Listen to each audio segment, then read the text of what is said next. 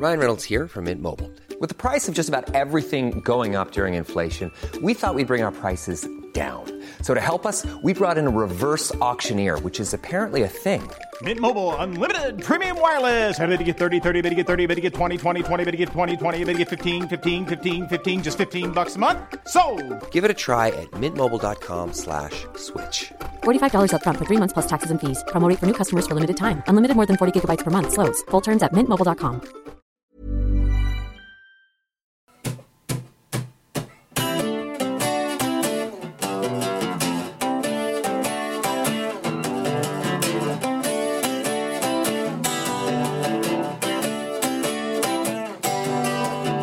Hello, hello. We're at a place called Rule the Roost podcast, and I'm joined by everybody's favourite guy, Mr. Tom Foins. H- h- how's it going, Tom? Hi mate, I'm great, thanks. I'm very, very good. I'm I'm still riding a high from Saturday, so feeling really, really good. Thank you. How Can we just can we, let's peek behind the curtain here because you were being all, oh mate, mate, you're lucky. Uh, you're lucky I've woken up uh, with my throat in, intact to do this because I got back from the game, mate, and I couldn't speak because I'm double R'd. That that's pretty much verbatim what you said to me. You know? Yeah, pretty much word for word there. What you've got. Um, yeah, it was it was it was a lot of fun on Saturday. Yeah, I think uh, just speaking to people during and, and especially after the game, a lot of people saying that it was kind of one of the best atmospheres that they've been in, and I think there's a there's a lot of different reasons for that, but I, I kind of feel like the main reason was I don't know if we'll come on to it, but like the standard of refereeing was so bad that the, the entirety of the South Stand just seemed to be really pissed off for for kind of 80 of the 90 minutes uh, and more. And it was just really good fun to kind of scream at a ref rather than feel like I needed to scream at our own players which hasn't been the case for for a number of years. So that was a nice novelty as well. But uh, yeah it's already getting croaky so apologies if it does go over the next hour or so What with uh, Dav Sanchez and uh, and Ndombele leaving, mate, you didn't have them to boo either, did you? So you know. Uh, uh, Højbjerg came on though so Yeah, that was a nice opportunity um, we did. We we've got we got to cover off, mate. Not only did we break.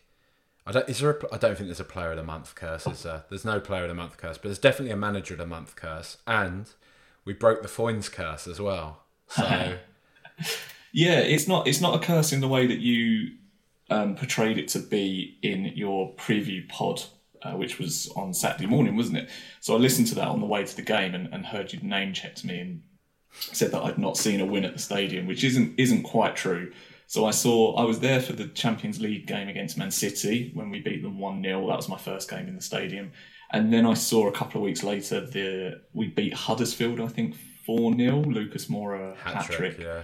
Um, and then, and, and I haven't seen a win since, and, and that includes uh, the couple of away games that I've been to as well. So it's actually been sort of four and a half years since I'd seen us win at that stadium. And it wasn't looking good, was it? I mean, I had a couple of people messaging me at 1 0 down, like, oh, thanks, mate. cheers, cheers for this. Um, But I and it is fucking I love this shit, man. You even say if you even just say on Twitter, "I've got a good feeling about today." People are literally like, "Fuck off," you know. Like, they're so they're so aggy about it. It's Spurs, though, isn't it? It's we, we. I don't think we're ever ever going to get out of that kind of cycle, and it must be of people people of our age who have seen both the '90s and you know the the more relatively successful years um, of recent.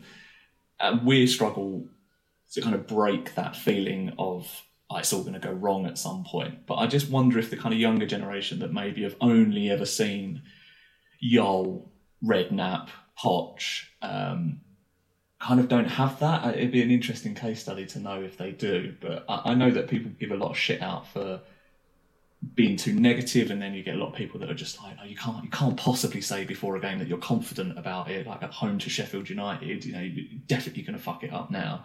So I think there's still a bit of a divide in the fan base, isn't there, about how you should actually feel about games like this. Do, do you know what's mad though? Like, if, if you think about it, like there's a there's probably now uh, even a layer of people that don't even really remember Martin Jol. Yeah, that's a worry, Some- isn't it? Something to make you feel old, but Yeah. it's it's it's it, it, it is definitely an interesting one. The the way in which Spurs are now, how we picture them, because we're sort of seeing this as I, I still have this sort of thing with Spurs when I'm like our default setting, and it's because so much my childhood was founded in the misery of, like you say, the mid to late '90s and the early noughties, especially, of us just being abject, right? Of us being a properly abject side, really, really bad. Luckily, on a couple of occasions, not relegated as well. You know, I think we've we've we've danced with that a few times. The Spurs when they've been good, when it's when it's been good under Pochettino, for example, and I, I was thinking about this, and this honestly is not some form of recency bias. Okay, Pochettino, snake, boo, hiss, he's gone to Chelsea, everything like that, but still, whatever. When he was at Tottenham, gave me some of the greatest times of my life, and I loved it, and it was mad for a couple of seasons, 16, 17, and probably 17, 18, when I do think really for probably the first time in my life, I went into some games thinking, we'll have these lot. You know, even when we were like good under Jol, even when we were good under Redknapp, I was thinking, how long is this going to last? This is fun, but this is going to be that good. And it was like that at first with Pochettino, like the Leicester year.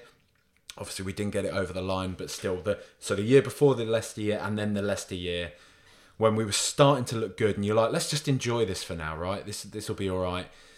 And then we were properly good in 16 17, and then we were very good in 17 18 after that.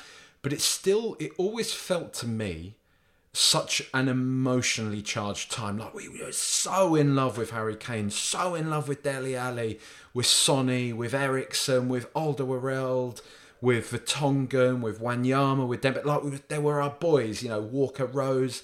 Like we loved them. We would love them, and we just wanted our boys to do it and whatever.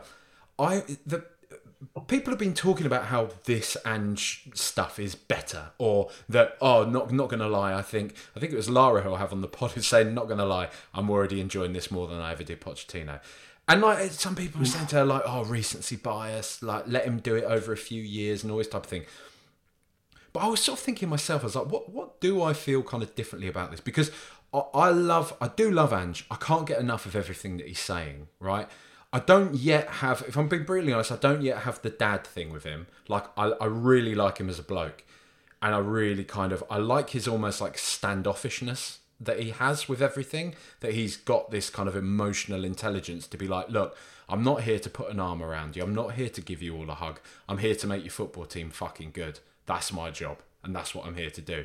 I kind of like that about him and I really rate that about him. And what I feel with this is like, I'm buzzing about Spurs. I'm loving this, but there's a certain level of emotional detachment, and I can't quite put it into words yet. But there is a certain level of emotional detachment from this, and what I feel is it's it, that's not a negative. It's my pathetic, needy. Please don't let this kind of. Even though I said that in the post-match thing, the kind of please don't let this all fall to pieces neediness of Tottenham. Of now, I just kind of look at us and I think we're just an objectively fucking good side. Like mm. we're really fucking good. We've we've. I, I went into this season worried that we didn't have enough new players, that our squad looked kind of shit and all this type of thing. Now I suddenly look at us and I'm like, we're already like almost overnight a completely new team. Like everything I've been bemoaning about this team for the past few years, we're not quick enough, we're not technically good enough. We don't have enough technically decent footballers. We haven't got footballers that can play the ball around crisply, that can trap the ball nicely, that are quick, that are strong, that make runs for one another, that work for one another. They do all of that now. Like everything. And I'm suddenly like, fuck, we're really good. And I'm not worried about saying that. You know, I'm not worried about saying I have a, I feel good about going into the Arsenal game. I'm not saying we're going to win it. I'm not saying that like we're going to turn up and take the piss, but I'm I'm not afraid. I'm, I do not have this. Oh, let's not get ahead of ourselves because it's like even if we do lose to Arsenal, which is a distinct possibility, and we will talk about all that later on in the pod. Even if that does happen, though, I'm not. I don't feel like the wheels come off of this. I feel like this guy is solid. Everything that we were told, we'll love this guy. He's great, and he's just he's a fucking genius. He's like a Pep level genius. He's brilliant. I'm suddenly like, oh right, yeah, he is because this is this is honestly, honestly, it is some of the best football I've ever seen Tottenham play, and I know the sample size is very small, but it's there nonetheless. And what I can say objectively from what I've seen is my life supporting Tottenham, we're very, very good. Can you unpack Hmm. Yeah. something from from that from that waffle? What not waffle at all. I think you've you've captured what a lot of people are feeling, and probably why a lot of people are really enjoying what they're seeing now. It, some of it is reaction to the last four years, and that includes the end of Poch. but Yeah. End of Poch, Mourinho, COVID in there as well. You know, it's unfortunate that that period coincided, but COVID definitely contributed. We, we were just opening the new stadium and that sort of communities were starting to be built, and then all of that was ripped away from us for like a year. Um, into Nuno, and then the way that Conte finished. You know, that some of the reaction to all of this is just being happy to go to a stadium, and, and as you say, think we got st- we got a chance of doing these today um, over. Well, I'm not sure what Spurs is going to turn up, but I think the biggest part, or the, the best thing that's happened to us in a way, is was finishing eighth because what you're talking about with Pochettino and the feeling of going into games with that, oh, not too sure, and especially into derbies, it doesn't matter this season anymore. And I think the, the conversation at the start of the season that people were having, or the, the sort of culture war, if you like, that was going on with Spurs was you can't say we need, need to write this season off. And I don't think anyone was necessarily saying that, but I think people were willing, myself included, you know, the way that I saw this season was bit of a free hit. The 11 that start the first game of the season, you know, could be five or six players different at the end of the season because that's what this season's going to be about. It's going to be understanding who Ange can trust, who he wants, who he doesn't want, how the system works, how it translates from where he's been before, etc., etc. And all of that is being done without that weekly feeling of, oh my God, we, we have to win. Because if we don't win, we could get overtaken by Chelsea, Arsenal, United, Liverpool, Newcastle.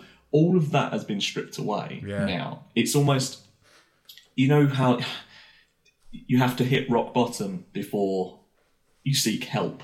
You know, it's almost like Spurs hit rock bottom under Conte. It was we tried all of these kind of toxic or just doomed relationships with these managers and with the systems that they were trying to employ and stuff like that that we all knew just wasn't going to work long term. We might have had short term results. We may have even won a trophy or two, but it was never going to work long term and it was always going to end painfully with those decisions that we'd made.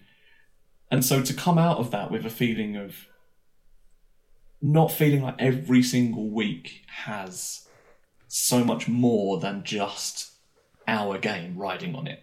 You know, I, I went into the game uh, this weekend just looking forward to seeing us play and seeing Ange and and some of the new players for the first time. I, I there's so many players in that first uh, in that first eleven that I had I'd never seen before, and some of them been around for a couple of years, and that was such a nice experience. I didn't even check the United score until uh, well after the game. I, I didn't even know really have an eye on who they were playing or anything like that, and couple of years ago, certainly under Pochettino, but still under Mourinho and, and Conte, you'd be looking at fixtures from this early in the season thinking, well, if they get a result there and we win this today, we're like five points ahead. All of that is wonderful background noise to have. It's a brilliant extra, you know, it's a bonus for us to feel that as Spurs fans that we do have that it, it going on for us as well. But it isn't the main focus of every single game. And I think we've talked about this before honestly, sometimes the overriding emotion I had when we used to win a game of football was just relief. Mm. I didn't didn't really feel joy at beating I don't know Burnley four 0 at home or something like that. Most of it was well, thank fuck we haven't slipped up there because that you know a it's embarrassing, b it puts us on the back foot for you know, the title, the top four or European places. Arsenal can overtake us if they win their game. Like all of that, just for me at the moment, doesn't exist. It, it's it's not there for me, and it's it is early days, as you say, and that can change. And over the course of the next three four months, certainly towards the turn of the year, we're going to have a really good understanding of what our targets are for this season. Because I was, I was, was going to say exactly that. When Yeah. does that expectation oh, come? Oh, totally, Because and and I think- come. Yeah, absolutely. It, it will come if if we continue to, and I mean, it could happen as early as this time next week, mate. If we've beaten Arsenal, Yeah. you know everything you're saying there about kind of how you're feeling and like, it's it is early and stuff like that. Sentiment could totally change if we come out of it with a 1-0 win at the Emirates for example. We could be sitting there thinking fucking hell right anything's possible that that kind of thing. And it's great to have that. And I think Ange has been brilliant in his in how he's batted that question. When people have asked like fans are feeling really optimistic you know should they get carried away he's not saying outright yes, but he's just saying, well, I'm, I'm not going to tell them how to feel. It's the same as when Kane left, he did that. I'm not going to tell anyone how to feel. They're fans, they're passionate, they're going to feel X, Y, Z. And he's doing the exact same thing for, for, for the feel good factor that's happening now. He's not telling us to get excited, but he's also telling us that, that if, you, if you're enjoying the football and you, you know, you're liking what you see and it's happening earlier than, than you expected, try not to go away with that, oh, it could all come crumbling down. You know, it, Mate. sit with it, be comfortable with it, see what happens, and that's that's what what I wanted to happen from this season. I wanted a season of more good than bad, but for the bad to have some sort of lessons behind it, if you like, but for the hmm. good not to kind of spiral us into this every single minute matters kind of thing. It's great to be part of the conversation. It's amazing to be in a position where we could be talked about as as competitors to, to City or Arsenal or even just for top four, you know, after the last couple of seasons. It's great to be in that position. But it doesn't feel yet like that's gripping hold of us and strangling us, where a 2 1 win against Sheffield United feels like more of a relief than the just pure like rapture that it was of at that final whistle in those last 12 minutes of injury time. Were you in the south? Yeah, The it was brilliant. unbelievable, mate. It was brilliant. It was absolutely. I think it's the best brilliant. limbs I've ever seen at the stadium. I'm not going to lie. More Yeah, than the three 0 so. against Arsenal, more than the champ. Because I think the atmosphere. I was I was at both the Champions League quarter final and the three 0 against Arsenal, and the atmosphere in both of those was unbelievable. But Hmm. the limbs didn't look like they did in that game. Yeah, it was a real reaction, and I think uh, the the most pleasing part of what happened on Saturday, obviously, to win in the manner that we did, it was it was a different kind of question that was being posed to us. So we've we've played Man United at home. You know that was a great result. We've had Brentford away, Burnley away, um, Bournemouth away. They're, they're all very different tests, but I think we were behind against Brentford, and that's the only time that we've had to come from behind to get anything this season. I know Burnley as well, wasn't it? But uh, Sheffield United felt like they came. Yeah. um, Sheffield United came for a point, and they got themselves into a position where they would have been delighted with a point, but all three was, you know, the was an absolute, it was a cup win, you know. And they defended for their lives, and they actually defended pretty well, I think. And it was a really different test for Postecoglou, and I, I think that so much of the joy at the end of it was kind of the feeling of passing that test, but also the reaction to the kind of nonsense that had gone on for 90 minutes. Um, the way that Maddison responded to it, it, it the, the connection between fans and players was was back. You know, that's that's the main thing that I took away from the Sheffield United game. In that we felt as the players felt, and what I really loved, one of my favourite things about what happened was Maddison got booked for in the eyes of the law it's dissent. But what actually happened was he just threw the biggest tantrum, like a genuinely like a toddler. I think um, we'd had a shot and it got palmed over, and the ref didn't give a, a corner. And Maddison just went absolutely bananas, just threw himself to the floor, throwing his hands around, hands on heads, and he got booked for it. But we all felt the exact same thing. So I think when when that winner went in, it was just such an amazing reaction to the to the previous 90 minutes that we'd had to see of just pure frustration. And I think that the celebrations at the end as well, the way Maddison was kind of orchestrating it, pointing towards Ange, like telling everyone to, uh, to clap him, all the players joining arms and like running up to the South Stand and stuff. It was a, a proper connection moment for the fans and the players. It wasn't just we've won a game of football, it was we've done it against these odds and we've done it when the chips are down and we've done it when the pressure was on for us to show what we're all about and stuff. And and that's just amazing. It's, it's there was a bit of magic in the air on Saturday. It was brilliant, absolutely brilliant. We've done it in that game that we've seen a thousand times Oh, before play yeah. out. Like mm. the story doesn't end this way normally for Tottenham, and it has done this time. Speaking of like the players' reactions to all of this, did you see? Have you seen Yves Bissouma's Instagram post? Which is it's it's a video of him dancing around on the final whistle with the crowd singing his name, and the caption is just. I love my club. I love my teammates. I love our fans. I love the stadium. I just love Spurs official. Like, I Yeah. mean, come on, man. You know, and this guy for me is one of the most important elements of this of this team.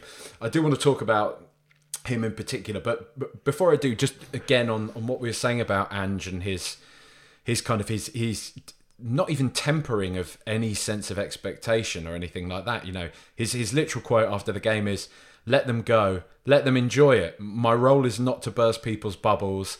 Let them get excited. Let them get ahead of themselves. That's the beauty of being a supporter. They've gone through enough pain, mate. They if they if you just want to let them enjoy it. If they think we're going to be world beaters, then that's great, and that's up to us to match that expectation." Our supporters deserve to have some happiness and enjoy it any way they want to. Let's just compare and contrast that to the last manager. Here, the patience has finished for fans. They want a trophy. Stop. And when you have to find the right solution to make the fans happy to win a trophy because their patience has finished, we feel this. I feel this. The players feel this. And this does not help our situation. There are many players, young players, that need to go step by step to grow. We're trying to build something important. But if you don't have the patience, then that's not useful. We are far from being competitive to fight to win. I say we need time and we need patience. But here the environment has no patience. And maybe the environment doesn't want to understand our reality. I mean, how fucking, how neggy is that? Just saying it again. And you sort of think that's the fucking cloud we lived under. Don't enjoy football. Don't be happy about anything. Don't perhaps dream that the club can go on to win something. I'm getting paid 15 million pounds a year, but what the fuck am I supposed to do here? Versus this guy, Ange Postecoglou. I have no idea what his salary is, but I wager it's a fraction of what Antonio Conte was getting. And he's doing his fucking job. He's proving that if you coach players and you speak to people and you conduct yourself in a correct manner, you can go on and achieve stuff. It's and it, hmm. all of it, mate. It's like you say. It's not just because it's not just because the football is objectively great right now. I think it's it's multiplied by having that cloud lifted. It is like being out. Like Charlotte always uses this analogy about you know having been in like previous kind of abusive relationships or whatever. She's saying it's like living living under a cloud, and then it's only the second you step out of it, you're suddenly like, wow, that was a thing. Do you know what I mean? And it's mm. it's it's.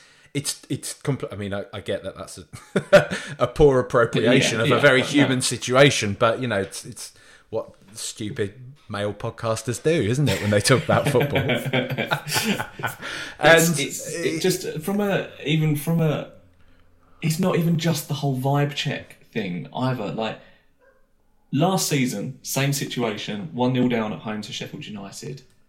The whole atmosphere would be totally different.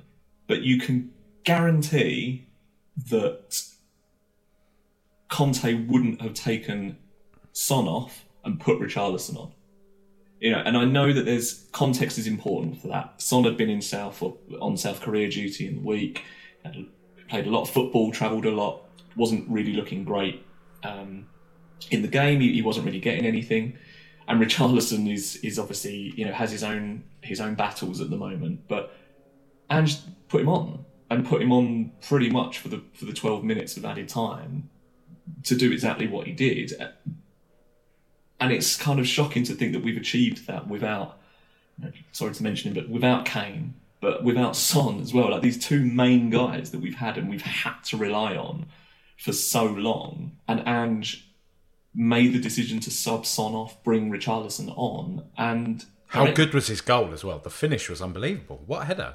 yeah, brilliant. And, and considering he'd missed one not long before as well, I, I think it's like given given the sort of mental state that he's in right now, that he's been quite open about in the last week or so, it's very easy to miss that sort of header. It was fizzed in at him, um, but it was brilliant, absolutely brilliant. And uh, but I think was it more impressive was his his composure for the the second goal. He could have very easily thought Amazing. hero narrative here. You know, I come on, score the header to equalise, score the winner. Um, but the ball, the shot wasn't really on. Um, and he, he made the right decision and he, he played it on one more to Kulusevski, who, who did finish it. But like you say, it was cool. It was so composed. It was such Yeah. a nice feint to Yeah. create the space to make the pass to Kulusevski as well. Which And it was- it was whose in finish real- was brilliant as well. He had Yeah, no right to score brilliant. that straight off. You know, Yeah, it with the whole part. That mental side of thing is so interesting because I really think that Post, half of Postecoglou's battle was to build a team that was competent, you know, technically competent again after so long. Just seeing some, just f- the failure to do such simple things as individuals and then as a collective that was a really big battle to, to overcome, but it, he had to kind of train out of them that negativity. And I think that in situations like that for the winning goal, Udogie coming in to steal that ball was brilliant. Like if, for for a boy who just run for a hundred minutes or so and run his socks off and probably had nothing left in the tank, he was running on adrenaline. He wins the ball back, gives it to Højbjerg, who, in fairness to him, you know, decent pass into I think Perisic. Perisic puts it into Richarlison, and as I say, at that as a kind of a, a miniature, a tiny little moment in the game, he could have all of them could have let their emotions run over them, and they didn't. They just kind of stuck to the plan of putting putting the ball into someone in a better position well, but and it's, it feels so simple, and it was so simple. And it, it I think Ange is. We've got to give credit to Ange for that because, as I say, there could have been where there was so we were so desperate last season for just some action in front of goal. It felt like we were so impatient whenever the ball came to one of our strikers, Richarlison especially. But Son was in a terrible run of form as well. He was snatching at chances. Kulusevski wasn't at it at all either. Any one of those players could have taken the wrong decision at that point instead of the simplest one, and none of them did. They were all perfect. Every weight of pass was perfect. Decision making was perfect, and that it just comes from Postecoglou, and, and that's so pleasing at, a moment like that. It's it's just amazing. Did, didn't you find it? I thought it was particularly telling, and I was really impressed with him. Like you say, after kind of his admissions during the week and his lack of form, you know, anyway, throughout the season and probably last season as well, that Richarlison scores this big equaliser. And he isn't ripping his shirt off. He isn't running into the crowd. He isn't making this huge, outbursting, emotional statement here, pointing to the name on the back of his shirt, all this type of thing. He got the ball out the net and he got everyone to fucking get back to the centre circle because they Yeah. could sense that there was a winner there. It was about mm-hmm. the team. That moment wasn't about him. It was about the team. You know, and like Andrew said in, in this thing, like that, you know, the lad's getting too down on himself about how he's been playing. I think he's been good. I think he's been important for the for the side, and you know, I, I think Andrew's probably been quite kind there, but still, um, if he carries on like this, then fantastic for for Richarlison, and I, you know, what a statement to make. Uh, Yeah. uh, uh, in, in in like you say with the with the backdrop of what has been going on for him. I mean, are you uh, are you sort of on the same page as me with Udogie? Because I find Udogie like it feels almost trite now to be going on about how good he is, but because to me he feels almost emblematic of this Angira right now in that right he's 20 years old.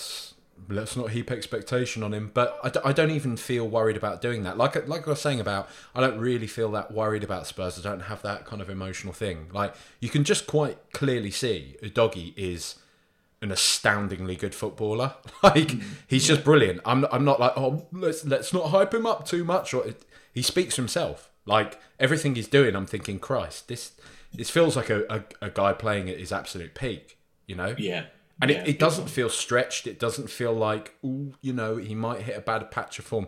It just feels like everything he does is just brilliant. And he's just meant to be there. He's like, he's technically brilliant. He's physically brilliant. He's just got everything. Like, he's, he's, I, I just think he's an astonishingly good footballer, you know?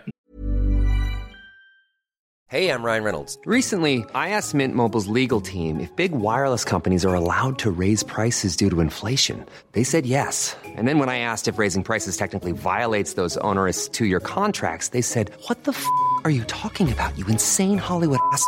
So to recap, we're cutting the price of Mint Unlimited from $30 a month to just $15 a month. Give it a try at mintmobile.com slash switch. $45 upfront for three months plus taxes and fees. Promo for new customers for limited time. Unlimited more than 40 gigabytes per month. Slows. Full terms at mintmobile.com. I'm Sandra, and I'm just the professional your small business was looking for. But you didn't hire me because you didn't use LinkedIn jobs. LinkedIn has professionals you can't find anywhere else, including those who aren't actively looking for a new job but might be open to the perfect role, like me. In a given month, over 70% of LinkedIn users don't visit other leading job sites. So if you're not looking on LinkedIn, you'll miss out on great candidates like Sandra. Start hiring professionals like a professional. Post your free job on linkedin.com/people today. Yeah, completely. I, I totally agree. I, I've, I've obviously seen him on TV in the game so far, but I, he was probably the one that I was most excited to to see. And I think it's probably an area of the pitch that we really lacked someone like him for, for a really long time. If you think since since Danny Rose, um, since, well, since his injury really in 2017, but he, he never got back to kind of full fitness and full form. And then it's been Davies. We've tried Reguilon, Perisic, Sessegnon. You know, these are these are some some players that have had, let's say, mixed at very, at very best results when they've played there. And suddenly we've got this kid who just seems so intelligent and so ready to play this level of football. He was he was definitely one of the concerns that we had coming into the season, or if not a concern, then definitely a this could go either way. As a young player, he's probably going to be playing a, a position that's slightly further back than he's used to. He's, he's a wing back by all counts, and he's probably going to be playing left back. The system looks as if he's going to be asked to step into midfield as well, similar to the way that Man City used to use their fullbacks. You know, and that's in the Premier League is an area of the pitch where you have to be brilliant to, to just survive and keep your head above water, let alone excel as he has. And, and he's just done it. He's just taken it on with with no problem whatsoever. He's using all of his attributes. I mean, he's he's so tall as well. The thing I've noticed is we seem to put him on the front post for corners, and I think he just missed it for Richarlison goal but he was right in front of me where I was sitting, and it's kind of the first time he'd been that far advanced up the pitch. And I was like, fucking hell, this guy's massive. You know, for again for a kind of a left back or a wide player, it's it feels a little bit unusual for someone to be that tall. Um, but he, he just uses everything so brilliantly, and, and so he's, he's so intelligent with the ball, and he seems to know exactly when to go. He's very aggressive in defence as well. That's the, the, other thing that I noticed and was really impressed with. I, I, don't think Van der Ven had his best game for us on Saturday. I think he he seemed to struggle with with McBurnie, um, which I, I, don't think any centre back in the world has ever struggled with with McBurnie. Um, but he, he, just for some reason, one reason or another, he didn't seem to be kind of on it. Um, but Udogie was really tidying up after him quite a lot and wasn't letting him get a sniff and, and was just shutting everything down on there. And then suddenly, two seconds later, you see him really advanced up the pitch, pretty much next to where Solomon was. It, it is so impressive seeing him live. Honestly, he's such an athlete and he really could be one of the best in the world because he seems to have everything going for him physically and mentally. He's, he seems like he's got the perfect temperament to play in the Premier League as well just amazing, absolutely amazing, really, really impressive. Are you like most of all, mate? Are you shocked at the moment by how quickly Ange just turned this all around? Uh, yeah, I suppose. Uh, like I say, the, his job was to try and turn around technical and mental blocks, wasn't it? it he had such a big ask ahead of him. The, the other thing is similar to. It's quite hard to watch this happening without drawing comparisons to Pochettino because of the sort of managers that they are, you know, a little bit more kind of human and personable and um, more progressive in terms of their football and stuff like that. And so it is difficult to not make comparisons. But I think one of the things that was uh, always said of Poch was that he actually inherited quite a, a good squad. Um, he, he, had a lot of work to do to make it what it became, um, but he did inherit a squad with Vertonghen, Walker, Lloris, Rose, um, you know Kane, Eriksen, etc. There was a lot of good players there, and, and I think it's kind of a similar situation with Postecoglou. He's inherited some very good players Hmm. that just were mismanaged for a long time, and then he's added the new ingredients in there as well. But I think that's what's been. It was one of the big concerns before the season of how is this? He's a new manager, obviously, to the league, but we've got a lot of new players that, particularly Vicario, I'd say, but three of our back five were brand new in the summer, and then the other one was Porro, who was brand new in January, and things hadn't been looking great for him. And there was that concern of if this, if we, you know, get one point from our first two or three games, this is potentially a bit of a death spiral that we could be on, and it might just not. We may not have liftoff on this, you know. I was very worried going into. The Oh, season. totally, I'm not going to lie. Like I was, I was catastrophizing like relegation in my. Well, I, well, I was thinking it wouldn't. It honestly, you know, I, I think I said this in chats and WhatsApp to you, said it to other people. I, I'll hold my hands up to this. I, I said I, it wouldn't surprise me if we go into the Arsenal game in the bottom five, uh, because I, I just didn't know what to expect from this. You, we've seen it a million times over. You know, team gets brand new goalkeeper, young goalkeeper, no one's heard of, has a difficult first one or two games and never recovers or takes a long time to recover. And we we you know maybe Forster coming in just to steady the ship, that that sort of thing, and and all of that just hasn't come to pass. And it's it's been brilliant. It almost feels silly to think about that now because you think, well, yeah, we have got I've got a really good team. And I mean, Vicario looks manager. fucking brilliant, doesn't he? Singling I him I didn't out. even notice him on, on Saturday, and and apart from it, he made a really good save in the first half. But I, I don't think he had anything to do second half. But I noticed that I didn't notice him, and I think for a long time, certainly towards the end of Lloris, you know, a ball going in the box, you did dread looking over and just seeing where the hell Lloris was. Is he going to be on his line? Is he going to be in the middle of three or four players and miss his punch or or whatever? I, I just the best thing I can say about him is that I didn't notice him, and I, I don't notice him. He just seems like he's kind of part of the furniture now.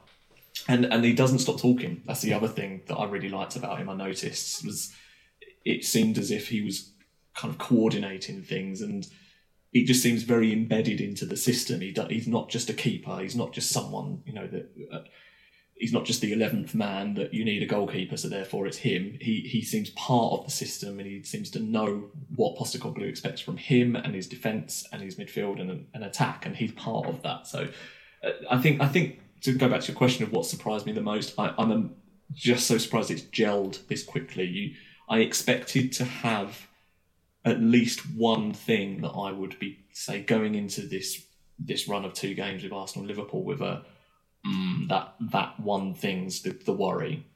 And I can't. It's not to say that they don't exist, but I can't see any evidence of that at the moment. I can't. I can't put my finger on something of. We really need to be careful here. We- We're not conceding a lot of set piece goals. We're not conceding, um, you know, goals from the turnover. We're not getting countered very easily, and a lot of that is because of you know the pace of Van der Ven and, and, and Udogie, for example.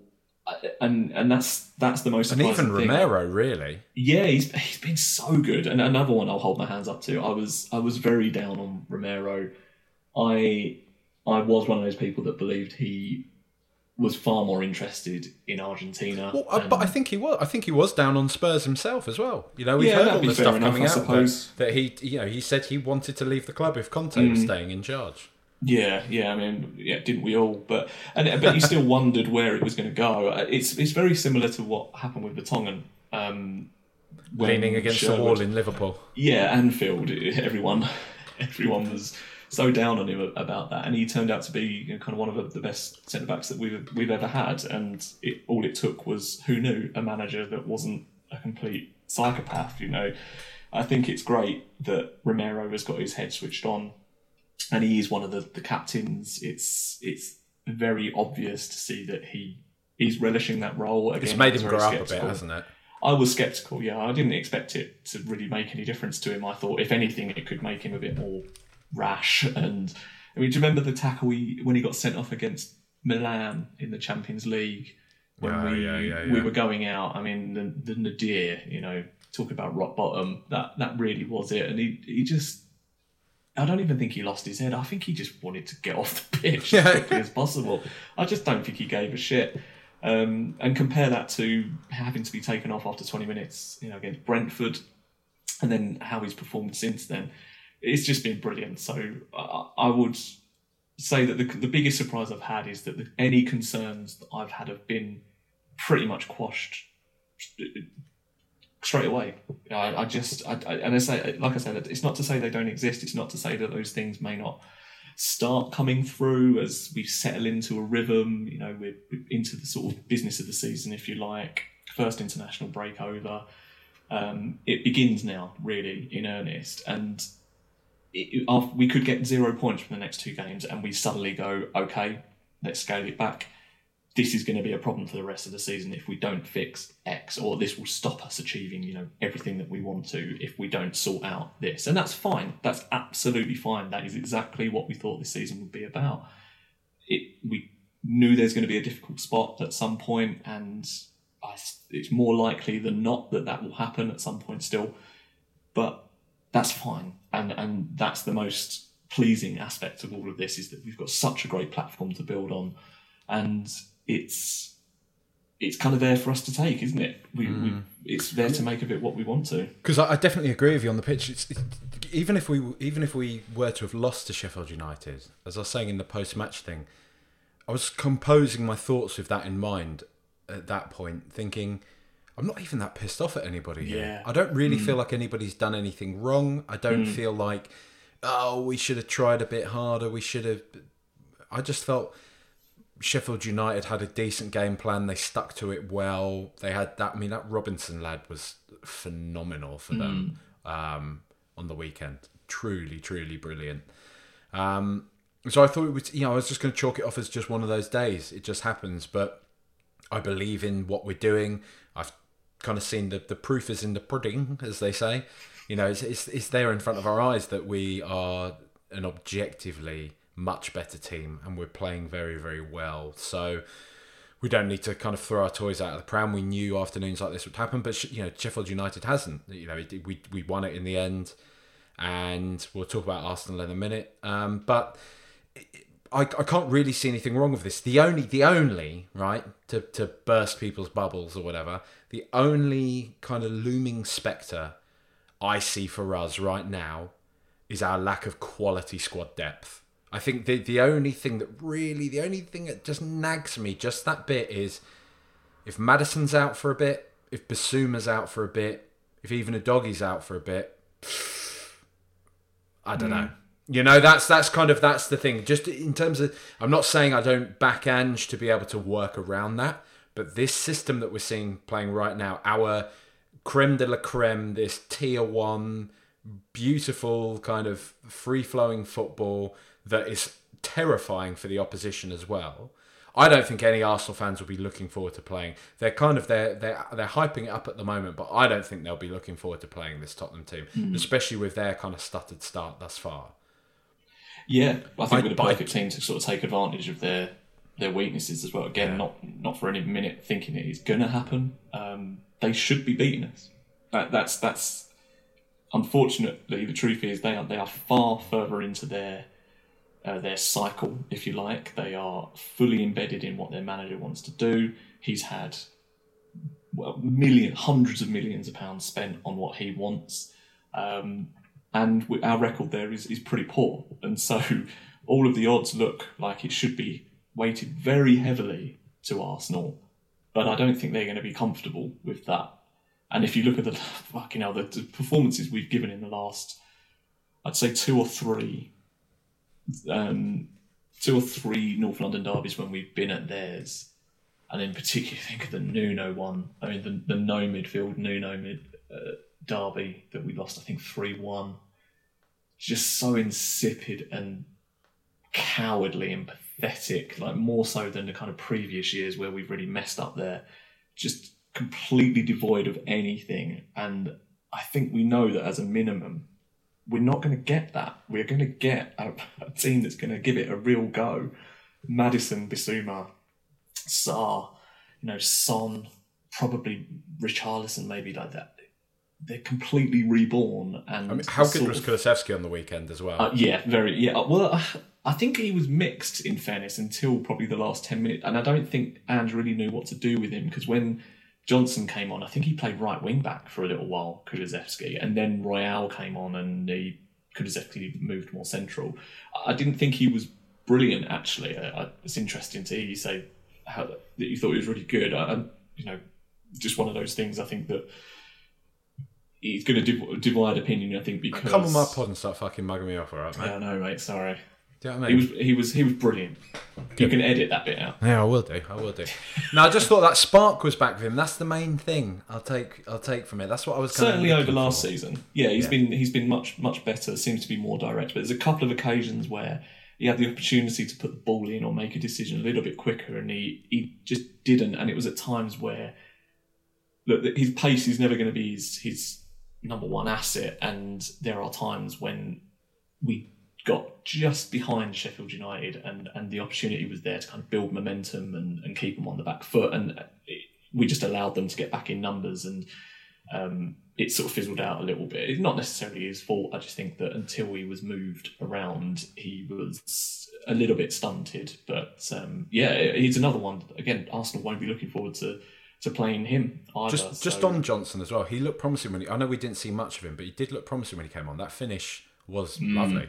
You know. looks very Dele Alli. You know, I think a number, a couple of people said um, about the the just the pass from Bissouma, sort of reminiscent of what Alderweireld used to do to Dele Alli. We saw a couple of goals uh, from that from that route, and it was very similar. Even just the way that he brought it down was brilliant, but he he delayed the shot a little bit, and obviously he didn't know he was offside as far as he was concerned. It was it was all. Um, it, the, the ball was live, if you like, and he just delayed and let Foderingham go down, and then he poked it over him. It, it was really, really impressive considering it was his his debut as well. He could have snatched at it. So th- he's another option. That's and again, if you're Arsenal, they play so high up the pitch. There is going to be opportunity for us to get behind them, and if we just make the most of that and stay calm, you do think that there is something there for us, definitely. And and that is the way that the team is playing and the way that we're set up. I haven't felt that about a derby at the Emirates for a, a few seasons, even with Kane and even with Son. Just the way that our midfield looks, in particular, gives us no platform whatsoever to perform like that.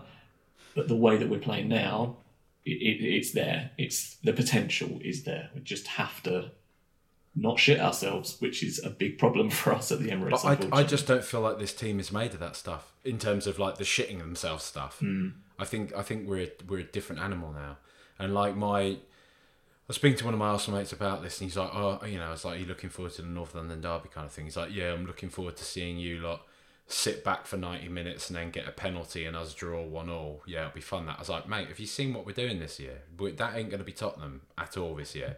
And this this is the thing for me is I can so clearly envisage this game being us actually getting an unlikely, maybe to the to the uninitiated, an unlikely victory there, snatching one, or at the same time losing two or three one, maybe mm. maybe by a couple more because, as you alluded to earlier, they're more experienced now, which is funny because they've been pictured as the young Arsenal team, the upstarts for quite a while now, and now suddenly it's their time to step up. You know, it's like mm. it's like this is their kind of 17, 18 moment, isn't it? This is their right. What are you made of? We've all Yeah. called you promising, but now, now the focus is on you. Now you're not kind of this underdog, if you like. You're not this outlier. You're not a plucky outsider. You're a team that's been assembled with with hundreds and hundreds of millions of pounds. You're a team that has players now like Bukayo Saka, who is seen as one of the best players in the country. He's not some plucky youngster anymore. You've just Yeah. spent a fortune on Declan Rice. You've spent a fortune on Gabriel Jesus. You've got two goalkeepers that you've spent a fortune. Do you know what I mean? Like this, Yeah, this yeah. is the thing about them. It is time for them to step up now. And we've seen with them in the past how when the actual emotional burden and when the expectation is on them, they don't often do that well. Whereas this Tottenham team, who is this plucky upstart now, who is kind of liberated from this sense of expectation, who is liberated from, all right, you know, it's not to do Ange a disservice. Ange's, you know, everything his his his career is you know littered with trophies and everything like that. But we're talking about in this in the Premier League at least, he is still seen as something of a of an outsider, of Hmm. somebody that people don't quite have a firm grip on yet. So for Spurs, this is a bit of a, a free hit in a way. But just from the way that we play, we have seen that we can be, you know, open to attack. And this will be, really, I mean, seeing how terrible Manchester United are now, this will be our first, this will be this team and this system's first real test this th- this season. So we don't know how they will stand up to that. There is every chance that we do just get exploited by Arsenal. You know, players like I've said before, Saka and such, who can get in behind us and can cause problems. And that might be the case, and we may be leaving the Emirates, which is a bit of a points graveyard for us. We may be leaving there with with nothing. But hmm. I don't feel like I'm going to come away from this game. It will hurt. I'm not. I'm not saying that. Oh, you know, I'll just brush it off. Whatever. We've lost to Arsenal. It doesn't matter. It will be. It will be gutting. It will be fucking disgusting. But at the same time, again, I don't feel like this is the sort of game where I'd walk away from this thinking, "Fuck," you know. I would walk mm-hmm. away from this thinking, hopefully, at least we went there with a plan this time. At least we went there to a fucking derby and tried to beat them, to actually play football against this lot, to and you know actually that he'll take stick to it as well. Do you know what I mean? And yeah, totally. You know that and will stick to it as well. That's the There's not a chance we're sitting back there. Not Mm. a chance. mindful of the quotes that people brought up around. I, I don't know if it was his. I don't think it was with Celtic. It was with one of the teams that he was with out in Asia, um, or maybe in Australia. I can't remember. He was saying that they went a goal down from the team playing out the back. Um, the opposition stole the ball, scored one 0 and then it happened again, and they went two 0 down. Exact same scenario, ball taken off them, and then a little while later they got a goal kick. Goalkeeper played it out to the centre back, and at that point, Postecoglou said he realised he'd got them. He'd got the players, even if they were losing. I think it might have been a derby as well. If I, I'm sure I'm not making that up, but he said we might have been losing. We might have been two 0 down. It might have come from two mistakes from a, a system and a, a, a plan that I'd put in place. But they were sticking to it and still doing it. And it was at that point that I realised, right, I've got them. I've got this team, and we can go on and we can be successful because they're listening, and they're it, this is embedding into them. And I think that in a small way, obviously, it's I think it's a little bit earlier in the in the cycle than it, it was at that stage in that anecdote that he gave. But I still think there's an opportunity for us to do that. And I think we probably will. I think the, way that we're going to play is going to be very similar. And that could be terrifying, honestly. to see- If seeing our fullbacks going into midfield and leaving Van der Ven and Romero a little bit exposed, you know, Bissouma is a brilliant central midfielder, really good um, central defensive midfielder, but he's not a he's not a sort of Declan Rice or a you know he's not a tough tackling kind of central defensive midfielder. He's not one that sort of drops in between the centre backs, as far as I can tell, anyway. So we could be horrifically exposed. But if we walk away from that derby, having played the way that Postecoglou wants, and having stuck to a system and stuck to a plan, and as you say, had a go, a proper go at Arsenal, I think we can still take a big crumb of comfort from that, even if we do get turned over. And as like I say, they should be smashing us. They really should be. They finished second last season. They almost won the title. They should have won the title, and they they com- they did completely bottle it, completely bottle it from the position that they were in. And they should have learned. I mean, from that was a genuine bottling, though, not like the ones that people try and say we've done. Yeah, done. exactly. They were top of the table for 200 days or something like that, and they lost both games to the, the team that ultimately went on to win it, and comfortably lost both games as well. I think they lost them by seven two on our aggregate. They completely shat the bed completely, and they're supposed to have learned from that, and they're supposed to have strengthened from that. Um, and so, you know, the, the game at the weekend is is their chance to show that. But as you say, I don't think I don't think they're going to be going into the game with the same feeling as what they did last year when really we looked beaten before we even took to the pitch in both games. In particular, the one at White Hart Lane on the Spurs Stadium, we, we didn't look like we were ever going to get near them, and ultimately that's what's happened. But it's a totally different beast now, and so it will be just it's exciting and it's terrifying in equal measure But that's. I I'm more excited if. I'm honest with you, mate. I'm I'm weirdly excited about this North London. I think it's gonna be fucking cracking. Like I think we're really gonna take it to them. Yeah, could be. I don't think so. I don't tend to watch this game. I, I can't. I just it, it exhausts me to the point where I literally just can't do anything for the rest of the day. Like I'm so tense, and it gives me such a big Yeah. headache. and it's awful. It's awful. Honestly, I feel like I've got a hangover after I Yeah. watch this game. So I, I tend of to steer clear of it. If yeah, if I if I can avoid it, if there's other plans, and or if somebody if somebody comes to me and says, "Do you want to go out for dinner, or do you want to go down the pub and Fuck off!" drinks or whatever?" I'm like, well, I'm like, yes, instantly. Oh right, okay. I take it. said I that take, after the event of having watched the North London no, derby.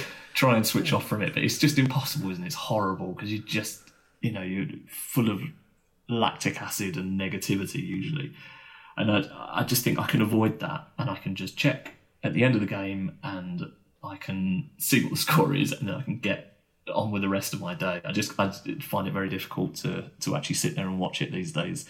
Um, but yeah, I can under, I can totally understand why anyone would be excited by it, and I, there's there's as good a chance as any that we do win it. It really is. It's it's This is what I mean, Tom. Because do you, I, I get the feeling that you're sort of in a similar position to me, where you're like, I say it quietly, you know, with with what we were talking about at the start of the the pod, you know, where people get very angry that you're going to put a jinx on things by saying stuff, but I feel like we might have them, mate. I feel like we might do them, don't you? we might do as well. I, I think it's we've got it. If we just have to, if we turn up and don't say anything, and just you know, just just play a little bit of football, and then maybe score a goal, and then don't let one in at the other end. I reckon we might do it. Mate, can you imagine? Can, can you just imagine, right? Seeing seeing James Maddison Ah, curling in mate. like a 35 yarder and just cupping his ears to the clock end because he is he is right do you know what the thing is because we've been on the other side of this right he's such a fucking legend and i love him now i love him but he is such a wanker you know Yeah. and i feel like this is the type of game where he can be king wanker you know like he can fucking But that's the arrogance shit been- them yeah We've been missing the arrogance of that, haven't we? And that's a player that Arsenal always seem to have. yeah yeah I think Ødegaard is probably that kind of player that But well, he's got. too nice though. He's like Ødegaard's like seems. I don't even hate Ødegaard. I just sort of think, hey, he seems all right. He's sort of like that kind of robotic Scandi, you know. Yeah, I suppose. But I guess I think he's still kind of the heartbeat of them. I think because he's he's captain, I think, isn't he? yeah, yeah. Um, he seems to give them the same sort of energy as Maddison does. I don't know if you saw it. I don't know if it was on TV at all. But after the second goal, Maddison, um, well, actually, the, the entire second half, like I say, he got booked for throwing his hands up and just having a tantrum.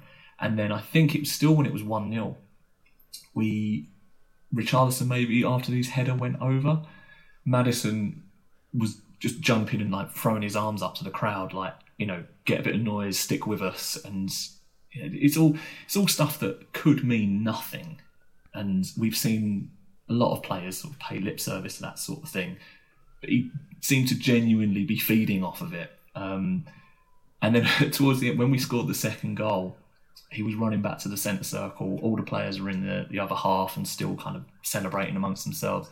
And Maddison went down and was holding his foot up like as if he's got cramp, and he was doing it lit inches from one of the Sheffield United players. and I don't know if they'd have a bit of a Barney all through the game, or if he would just picked one at random for all the nonsense that they were giving and all the time wasting. But he did it literally about five foot from the centre, from the, the halfway line, so that he was in their half still. And there's a few pictures floating around Instagram, I think, of him on the floor just smiling and pissing himself at this player, and it's obviously fuming. And it's it's so nice to have that sort of character, and it's so nice for that not to be happening to us, but actually for us. He's so good. I really think that he's the one that we're gonna we're gonna fall in love with him so much, and I'm so happy that he's one of the captains because he's another one. Speaking of Romero, I think Romero has stepped up in a different way. Maddison is relishing it as well, and he's so obviously taken it on that responsibility in this team. He knows that he is the heartbeat of the team. He knows that if he's on his game and he can create, then we're in business. And I think some players can wilt under that pressure. Um, he's definitely not. He he really seems to be taking it on, and this this game feels like if you're going to do it once, if you're going to really turn it on and have the game of your life, this is the one. And I feel like Maddison's just got that temperament to do it. But So- he know. I think he's the guy. He knows that as well. He Yeah, knows this is the big. It's that kind of thing that. Remember, Van der Vaart had that. Van der Vaart Yeah, just yeah, got what a derby was. Some play. It's funny, isn't it? Some players just rock up. They're like, oh, "I'm playing Arsenal this week." It's like you you play fucking Spurs. Like it's just, hmm. it's different. You're not just playing against Arsenal. Like. Yeah. I know I was going Celso didn't swap shirts with Arsenal, did he? It was Liverpool. He did that, but you can see. I, I guess somebody like Celso, I think he's probably like, man, whatever. Do you know what I mean? Yeah, I don't yeah. need to single him out. I'm just saying, like.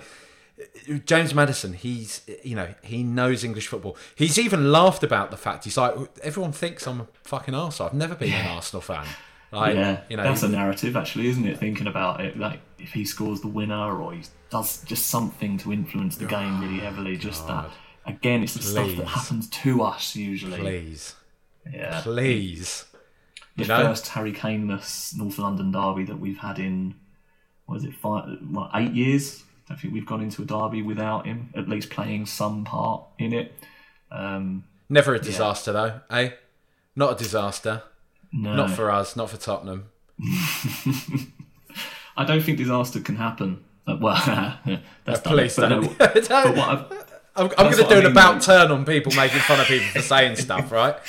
I think, and like I say, as long as it's not in, uh, kind of the worst in history, we've had some stinkers there. You know, we've we've lost three 0 there plenty of times. Um, Imagine, imagine next week we're talking about us losing seven 0 Fucking Postecoglou. What's his fucking naive football thinking he can swashbuckle at the Emirates? Fucking Jack- Aussie Jack- dickhead. Jack, Jack, what, what, what if we don't? Mate, What if we don't? What if we win two 0 I, I, I don't I don't think we're going to be talking about us losing next week. At the very at the very least, I don't think we're going to lose. And then what about the title? We need to need to get through Liverpool first. That's that's that's the true mark. If we can, if we can, if we, oh god, I'm, I'm getting ahead of myself here, but but if we can evoke a uh, a post match, oh you tell me, uh, you tell me, was that a good game? Was that was that?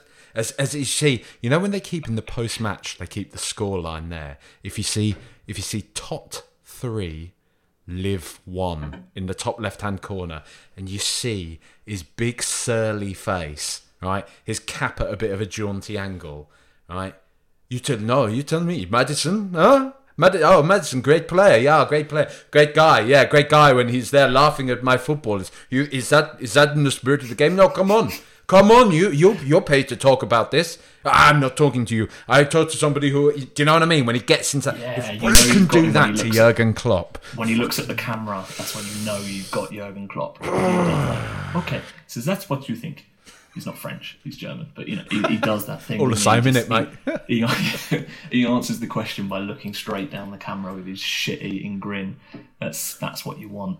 We've done it to him a couple of years ago in the two all, didn't we? He went a bit mad about a red a red card or lack of red card for someone. But it wasn't fully, was it? It wasn't fully, you know, when he's. No, he we want get- a full meltdown. Oh, I really want it. I really want it, mate. But Could could happen. You don't know. It could But happen, that, but that is what I mean, though. You know, Arsenal to bring first, it- mate. In the words of Yeah, of of course. But so to bring it first, kind of full circle about the whole conversation we've had, it, it, previous years getting zero points from this, it's it's never good to get zero points from these two games. It would hurt. It would feel really kind of frustrating after the start we've had, but it wouldn't feel like the season's come crashing down because of it. And I don't know who we've got after that. Actually, I think we're. Isn't it something weird like we're in London for two months? Um, you know, don't, don't go outside the M25 or something like that. Um, if if we can put another run together, like we we've had seasons before where we finished top four, and like I say, we've got zero points out of Liverpool at home um, and Arsenal away. It, it happens. We can sponge it. We can get on with it. It's how we react to it. And like I say, if we stick to the way that we're playing and take some positives out of it, then there's a there's a victory of sorts there. But I I, I think we could. I think we could do it. Are you, are you thinking Arsenal top two? Is that what you're saying? Yeah. It matched Romero and Maddison. Just imagine, imagine a big boom, a big fucking header from Romero. Mm. Imagine how potty he'd be going as well in the fucking Emirates. Oh, mate, this is the world I want to live in. This is the mm. world, I, but you know, let's not have it that you know after the weekend I'm sending you the Homer Simpson angry in bed picture. you know? Like- I don't want to be in that world anymore. Yeah. I want to be Too here. many derbies. I want to be here. I, I even I can't. I keep listening to Angels by Robbie Williams all the time now. Like I can't help it. I'm I'm there. I'm fully simping up for this, and this is just. let's fucking have it, Tottenham. Let's fucking have this. Um, thanks, for, thanks for jumping on today, mate. Thanks for All right, jumping on. Um, somebody said you've you've left Twitter, haven't you? Somebody said uh, I missed Yeah. Tom when I posted about you. Uh, you actually not being a curse on us. So you are missed. you are missed. Who was that? Um, oh God, you're gonna make me dig it out now, aren't you? Let's find it. Um, Doesn't matter. Doesn't matter really. Just out of interest. doesn't matter. It's nice to know, isn't it? It's nice to know. Say something nice about Tottenham versus Arsenal while I'm trying to dig this out. Um, could- we, we could. I'm gonna stop whispering because actually it's not doing my voice any favors at all. Um, we yeah, we just we just could, and I'm trying to think of the last. We've had two in the league. We've had two notable or well positive results there in what 15 years, and that was the four all in 2008 and the three two in 2011 or 10, and both those times we were kind of against all odds. And actually, in both those times, we were we were at least two goals down. I think in the four all, yeah, we were two goals down going into the last um, minute, and then we drew three all, four all, sorry, and then we were two 0 down at half time in the one in 2010, and we came back on one three two. And so in both of those games, you're looking at situations where we are just go for broke, like with nothing to lose, kind of thing. And I kind of think, kind of think that's what Postecoglou's football they- is all about, right? They've got Champions League during the week as well. They've got Yeah, European have. football as well. Yeah, half an eye on that. Isn't few ACLs injured go as on. well? Like, oh no, you're not allowed to. You're not allowed to wish injuries on. Fuck off. It's fucking Arsenal. Right, ACLs all over. Um, the person who uh, sent you, who said, "I wondered where Tom went. I always enjoyed following him on here." Was Jamie at Jamie James Jim. So uh, Oh, okay, yeah, I recognise the name. there Hi. you go. Hi.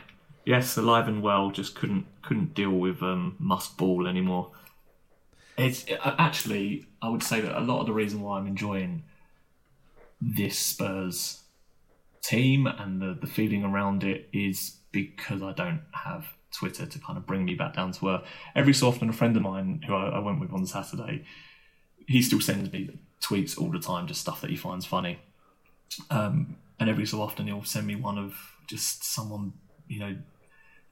I, get the cause, and I, you know this isn't the forum for the conversation because that conversation has dulled a little bit. But it seems to be from levy out people, but people are just almost seem to make it part of their personality not to enjoy Spurs anymore. And people will probably level that at me for the last few seasons, but honestly, I feel like it was justified. I've, I've never, over the last four seasons, there was never a point where I was like, yeah, this feels this feels a fit and something to enjoy. I, I felt like it was something to endure until it all went wrong. This is different, and I just I'm not really in the market anymore to you know read a positive tweet or see someone post something about the game that they enjoyed and then just see kind of a wave of responses from people that still just want to have a go and say oh yeah but what about the transfer window?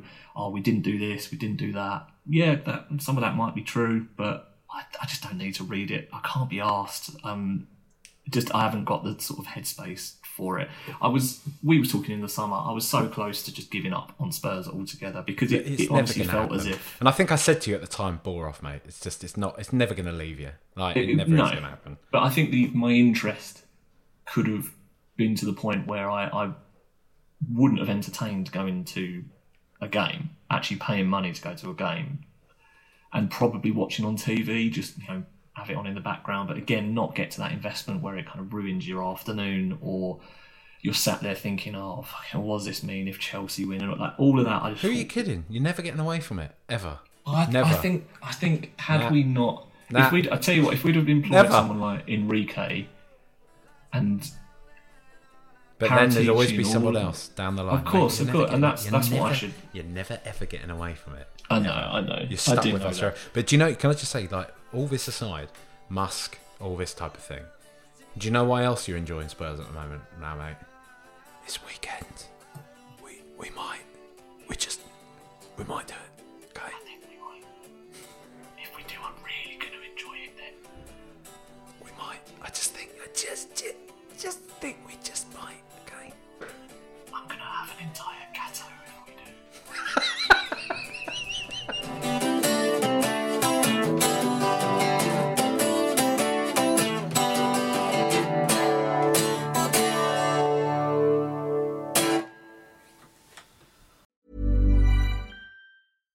Hey, it's Paige DeSorbo from Giggly Squad. High quality fashion without the price tag. Say hello to Quince. I'm snagging high-end essentials like cozy cashmere sweaters, sleek leather jackets, fine jewelry, and so much more. With Quince being 50 to 80% less than similar brands. And they partner with factories that prioritize safe, ethical, and responsible manufacturing. I love that. Luxury quality within reach. Go to quince.com slash style to get free shipping and 365 day returns on your next order. Quince.com slash style.